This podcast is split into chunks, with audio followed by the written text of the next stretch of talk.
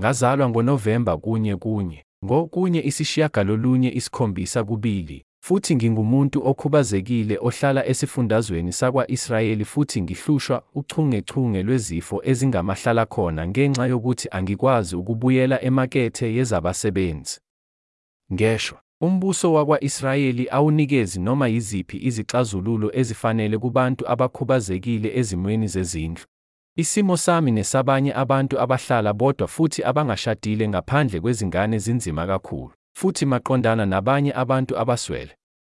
Ngifuna izinhlangano ezisebenza noma ezilwela amalungelo ezenhlalo abantu abathile noma abangashadile ukuthi babambisane emzabalazweni wenhlonipho encane. Ngizoba nentshisekelo ngoba noma ngubani owaziyo izinhlangano ezinjalo ungithinte. Izimfanelo ezinhle kakhulu. Asaf Benjamin,